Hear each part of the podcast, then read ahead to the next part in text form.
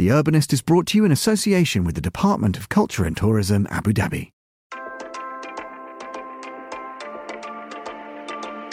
Saadiyat Cultural District Abu Dhabi is a beacon of hope and inspiration. A catalyst to spark growth and collaboration with museums and experiences, where art and science and nature and technology coexist. The belief of Abu Dhabi that culture is the backbone of our society.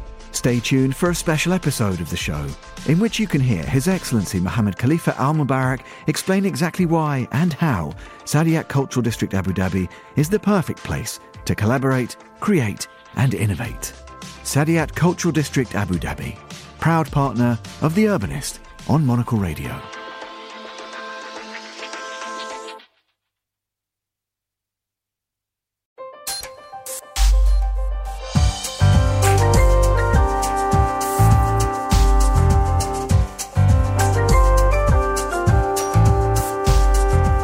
Hello and welcome to The Urbanist, Monocle 24's programme all about the built environment and how to make our cities better places to live in. I'm your host, Andrew Tuck. Coming up. There's nothing better than bike lanes. If you want a greater city, start by building a bike lane. Without addressing these climate inequities in these communities, we're not going to get to the climate solutions that we're seeking. Conference season continues here on The Urbanist as this week we head to Amsterdam for this year's edition of Bloomberg City Lab. This is a prime location for mayor spotting, as well as the perfect place to learn a few lessons from attendees both on and off the stage. And beyond the obvious Dutch topics, yes, we'll be discussing bikes. No, none of it was waffle. We delve into some of the important global issues too, from protests to plants and even pedestrianisation. That's all ahead right here on The Urbanist with me, Andrew Tuck.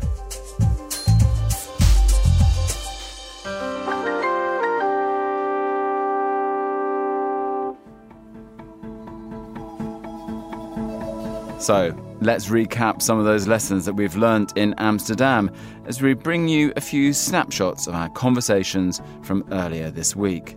Lesson number one we learned how powerful a tree can be providing shade, filtering the air, calming the mind, or even sheltering you from a storm. The benefits of having a few more trees on our streets and in our neighbourhoods goes beyond what you might imagine. So, just how much can a tree do to improve quality of life and make cities more livable?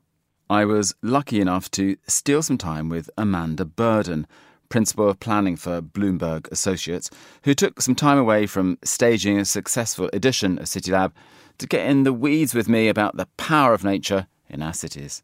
Here, Amanda starts by explaining the truly transformative nature of a greener city. Very much today, the conversation was around the effects of the pandemic and the climate crisis. And I believe strongly that nature is an important solution to those issues. And one, it's an equity issue as well, because there's lack of investment in nature and greenery, not just tree canopy, because trees just, they can do so much. They bring cool, they absorb some of the pollution. But if you just have trees in a city, they're really sticks in the winter.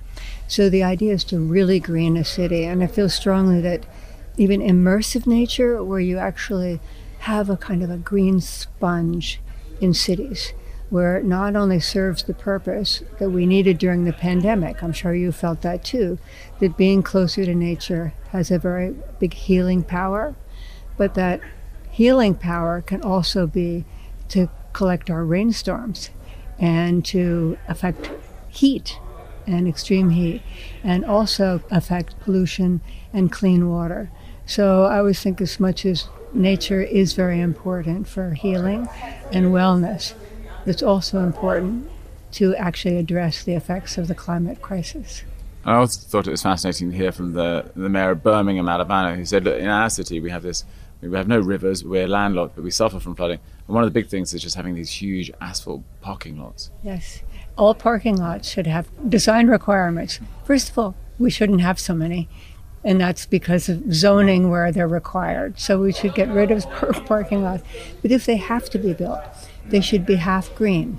so they actually have bioswales to absorb the, the rainfall, etc. And trees.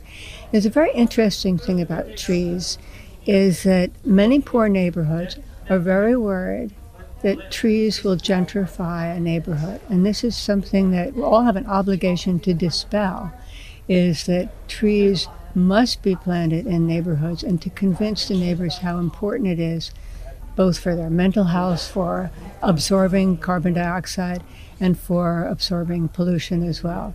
And that's a terrible tragedy that actually happens in many cities that we've found around the country. How do you overcome that?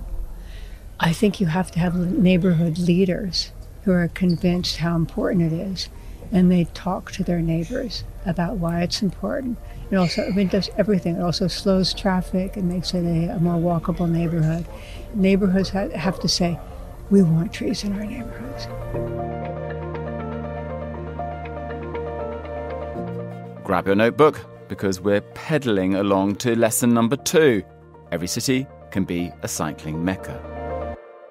We might think that the Dutch inclination to choose two wheels is built into their DNA, but following in Amsterdam's tracks is an option that's open for all cities. They just might not realise it yet. Announced at CityLab was the Bloomberg Initiative for Cycling Infrastructure, offering up to a million US dollars to 10 cities to innovate in cycling infrastructure, to get three years of technical assistance, and also access to a network of like minded places to share challenges and also, hopefully, some successes.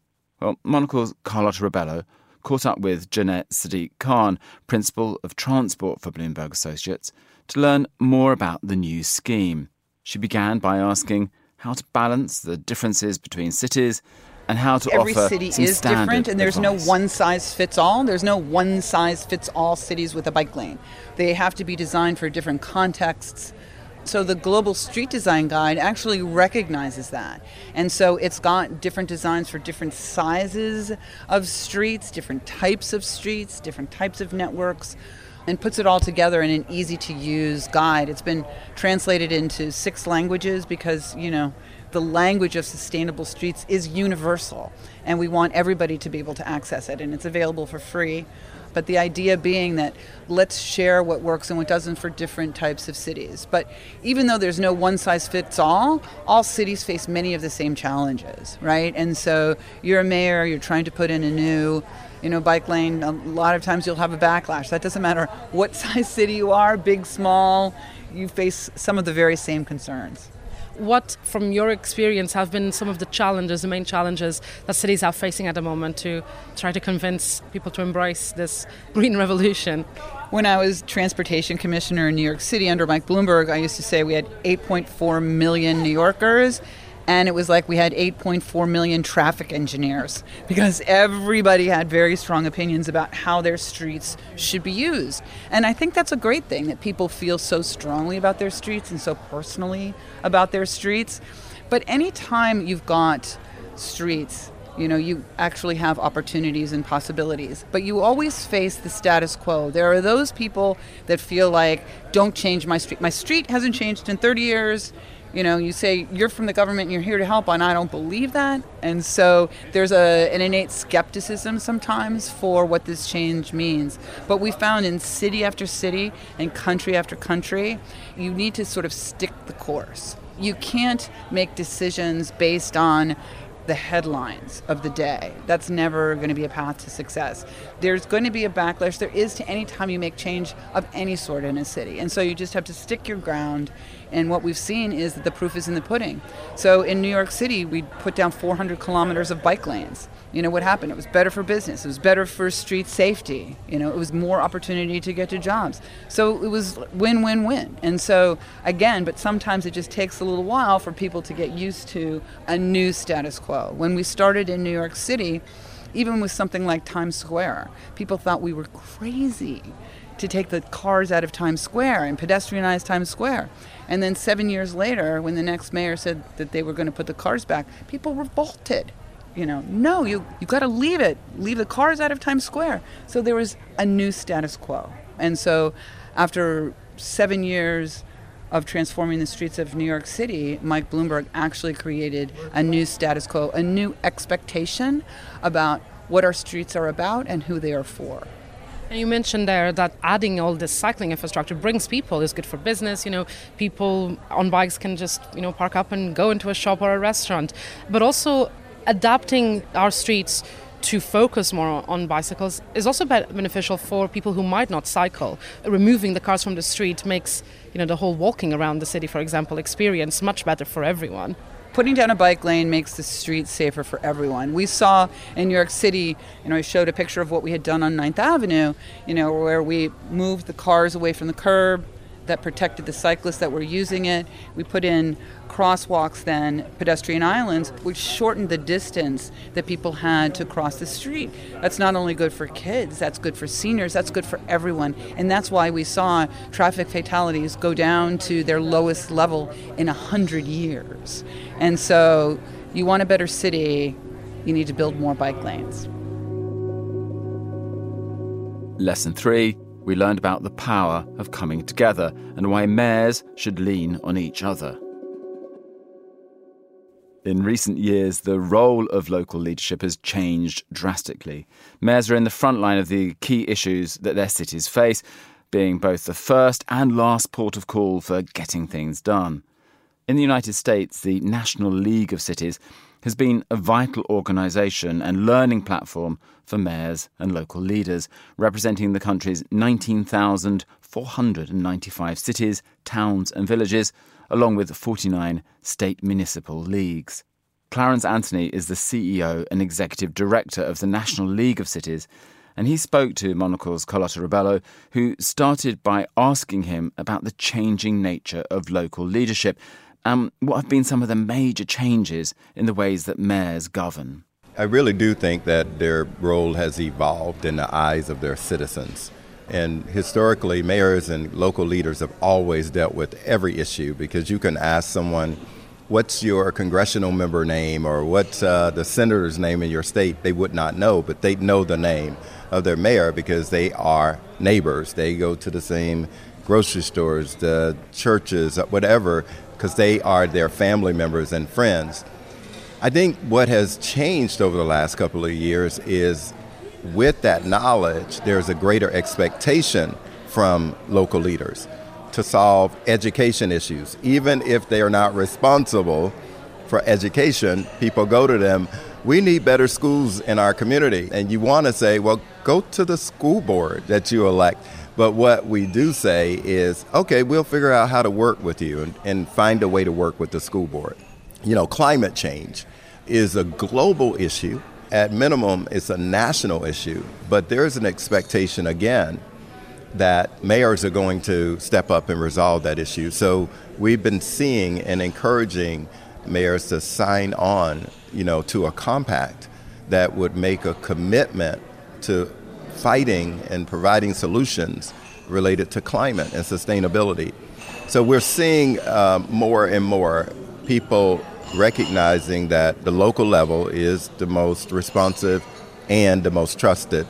That's a heavy responsibility, and it's one that leaders have to own. They cannot pretend that the residents are not expecting them to solve those issues today we've heard already in one way or another so many times that if you want to get something done, speak to a mayor or yes. to a local official. But the National League of Cities, of course, gathers a lot of different mayors, a lot of different cities, different perspectives. You mentioned climate change there. Is that one of the um, key topics where working together as one really can make a difference? Yeah, I think one of the things that the National League of Cities does, similar to what City Lab is doing, is that we bring leaders together and they sit around the table and they do share with each other what approaches they're using to deal with issues of sustainability.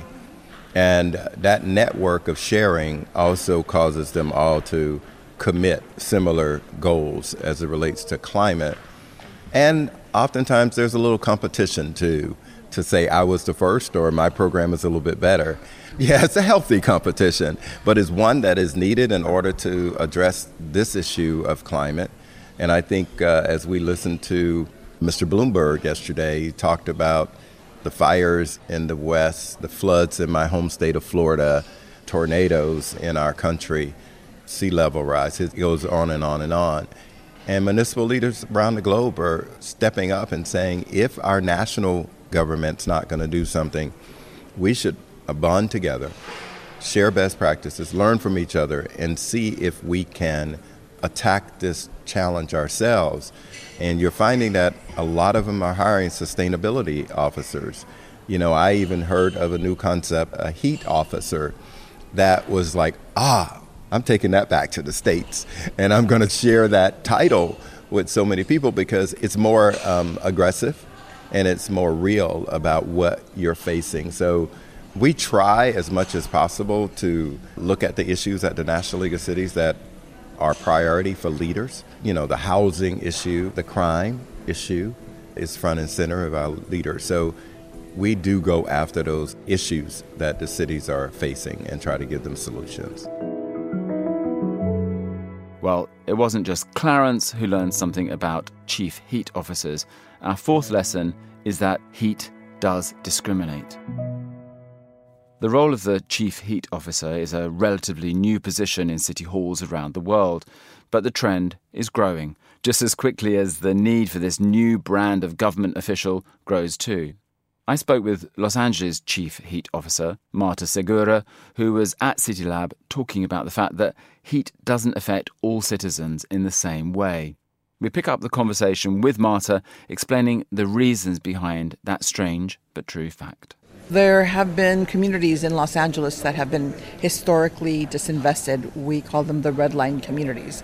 And those communities have a mixture of not just residences, but pollution creating industries. They also have been crisscrossed by freeways or they live near oil drilling and refineries. So industry and residences are completely adjacent to each other. So those communities have pre-existing health conditions much more so than other communities because their bodies are already compromised by those exposures, those daily exposures. UCLA did a 10-year retrospective study on where the hospitalizations were and where the premature deaths were during the heat waves in the last 10 years. It was these, what we call environmental justice communities or environmental burden communities, that were the most impacted and the most affected. So, what that tells us is that we have to be much more proactive as a city and invest in short term solutions and long term solutions. And that includes awareness building, training, providing cooling centers, hydration stations, more shade. So when pedestrians take the bus, uh, pedestrians walk to work, they are not overexposed to the heat and they have heat refuge. Right now, the city has a lack of this shade equity, especially in those low income communities. And that, unfortunately, is part of the overall problem in Los Angeles for these low income communities. all city halls are challenged when it comes to resources and money. So, how are you allocating funds and how quickly can you begin to change the situation in one of these neighborhoods? You know, planting trees takes a long time, re engineering parks isn't an overnight thing. But are these the kinds of things you're in the medium term as well that you're thinking about? Yes, we are. And, and, we did already conduct a tree inventory and a shade equity study. So instead of just having a goal of planting a million trees, which is what a former mayor did, we're having a strategic goal of investing in the communities that most need trees. And we're investing in trees that are already more mature so that we can have more instant shade. And then we're also adding more shade structures and bus shelters. We have, for example, right now a 10 year plan to add bus shelters that provide shade in these communities with hydration stations, with Wi Fi, for example. But I would like to accelerate that. That 10 year plan is too long, and we need to focus our federal investments and our state investments so that they're at least 40, 50% invested in those communities. And the Biden administration has also made that very clear. He created the Justice 40 initiative to tell city leaders I want you to use no less than 40% of the infrastructure dollars that your city will get in these frontline environmental justice communities so that we can begin to address these inequities. But also, I think we all realize now that without addressing these climate inequities in these communities, we're not going to get to the climate solutions that we're seeking. We had a conversation yesterday with somebody who was saying, that sometimes when you try and make these positive changes in communities, people wonder who they're for, whether it's going to lead to gentrification, whether it's really for their benefit. Do you have to have a bit of a conversation before you go and plant a road with lovely trees or put up shady canopies? Do you need to get people thinking, okay, this is for me, this isn't for outsiders? Yeah, we have a whole conversation, a series that started last year called the Climate Equity LA series. So we're having that series co designed by these frontline communities. So we have been having that conversation. And the beauty of my office is then we have a commission, the Climate Emergency Mobilization Commission.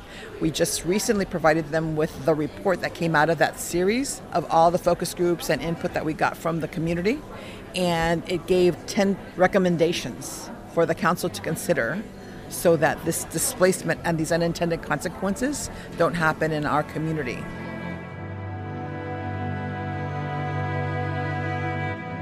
As we've just heard, extreme heat can severely affect the subject of our next lesson water. We learned that this is a resource that is severely misunderstood. Recent weeks have inundated our screens with images of floods and storms causing unprecedented damage in cities around the world. And in the summer, a lack of water led to extreme drought levels in Europe. Henk Ovink is the special envoy for international water affairs for the Netherlands. Carlotta started by asking him if cities are starting to understand the need to take water seriously. More and more around the world, cities face these water and climate related challenges with too much water, but also droughts and heat. So, if there are places around the world that understand those needs, cities are the ones. It's the mayors, the citizens, the communities, the businesses in cities that really face these challenges more often and more severe. At the same time, there is, of course, the question what's next? Does that experience of more water related disaster also lead to more resiliency actions for using water as a catalyst for becoming more sustainable, becoming more resilient, becoming more equitable. And the latter is not the case yet. Although we see promising examples from cities around the world, the majority still faces these challenges and band aids themselves out of these disasters towards even a more vulnerable future. So the time is now with the increase in these challenges to step up our actions. What are some of the ways that actions can indeed be stepped up? How do you get everyone on the same page? Water is organized, fragmented in many ways, public and private. It's undervalued and often misunderstood. So, the first response, often from a finance perspective, is that it doesn't pay off. Profits are not easy come. It's also simply explained if you invest in water, you get better health. But the water budget are never connected to the health budget, not from a public nor from a private sector perspective. So you need a whole of society approach and building coalitions, public and private, to get value based approaches of investing in water. That is possible. After the high level panel on water, we set up a valuing water initiative where public and private sector partners work together on resiliency, on equity, uh, sustainability of water related issues. And it's private sector opportunities that really help drive those efforts. At the same time, with CDP, the Carbon Disclosure Program, they have a large water portfolio and they assess water risks for the private sector. And if there's one thing that drives action is risks and highlighting those risks and showing accountability in the context of those water related risks shows how private sector can step up by mitigating those risks and create added value working closely with the private sector is really that it's often a lack of understanding and a missed opportunity. Private sector partners, companies around the world say, hey, all of a sudden, instead of a water user, we become a water provider and create a healthy environment for not only our own business, but also the families and the communities around. Using less water or reducing water and reusing it back again or giving it back to the community other partners, public or private, in our watershed really helps create opportunities. And this is the opportunity side of water really drives private sector engagement, but also community engagement, NGO engagement, and public sector engagement. And I think that is the amazing thing about water. It's not only our worst shock and stress, eh, undermining health, equity, equality, the environment, and the economies in our cities. It's also underpinning those opportunities and investing in water with those opportunities help. This is also where next year's UN 2023 Water Conference is about. It's a UN conference, but it's totally dedicated at getting actions from cities, private sector, governments, and across to the table, showcasing the alternative and showcasing that investing in water is your best bet for scaling, resiliency, and sustainability across the world. And finally, we learned that cities can be part of the protest too. The US capital of Washington, D.C., has been the epicenter of protests for as long as the country has existed, and the right to peaceful protest has long been a part of the country's fabric. The city was also the setting for the January 6 insurrection on the Capitol building, which saw a crowd turn violent, bringing up questions about policing and how best to act when demonstrations take a turn. But for the city's mayor, Muriel Bowser, Washington, D.C. isn't just a stage upon which to protest, it can also be a part of that conversation too.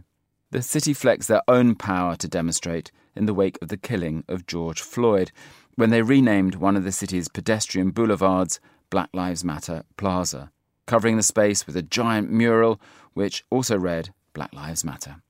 I spoke with Mayor Bowser shortly after she came off stage and began by asking if she saw her role as one of supporting the right to protest, regardless of whether she agrees with the protesters or not. Yes, I do see that as our responsibility. It's certainly the expectation of Americans from the entire country and for DC residents and our values.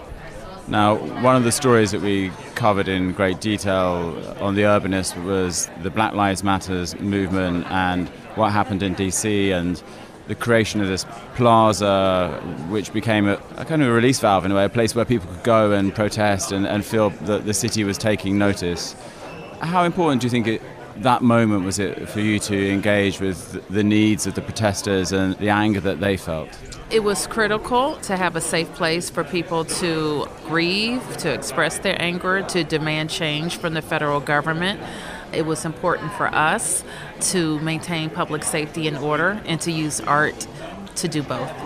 People were protesting police brutality, and I think most people can separate the need for protection in law and order from that protest.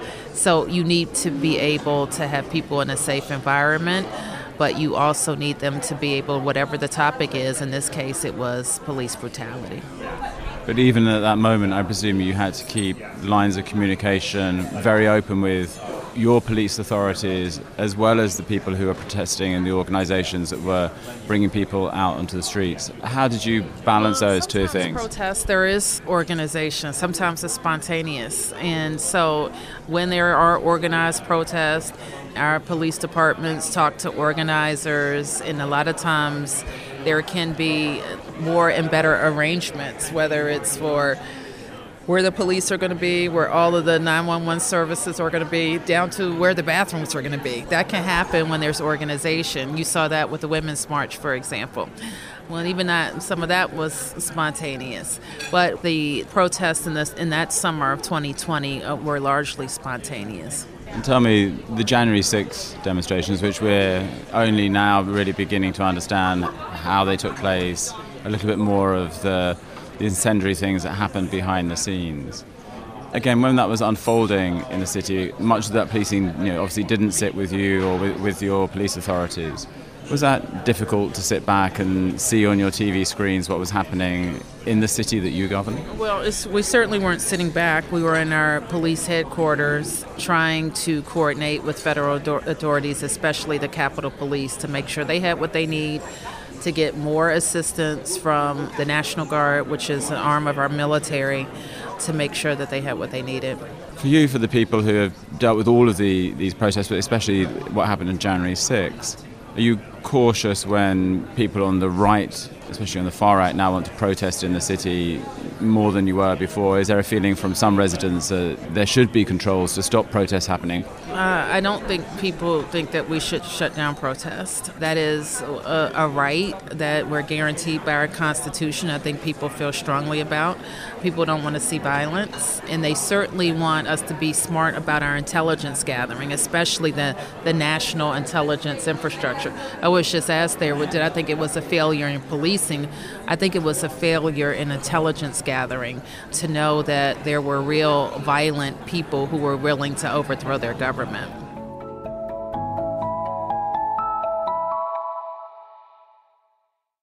Thank you for listening to The Urbanist this week.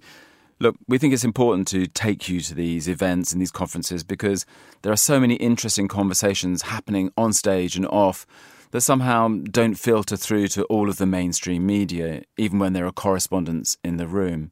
And we also want to make sure that some of the tougher questions that don't get asked on stage come up later on. So it was great to be in Amsterdam with such a, an eclectic and broad range of mayors from cities all around the world but also to come away with some questions that we will unpack over the coming months because some of the questions that we want to answer didn't always get answered on the day. So this is a, a big debate, and we're very pleased to have you along for the ride. But that's all for this week's episode of The Urbanist. Today's show was produced and edited in Amsterdam by Carlotta Rebello and David Stevens. And to play you out this week, his Simple Minds with Theme for Great Cities. Thank you for listening, city lovers.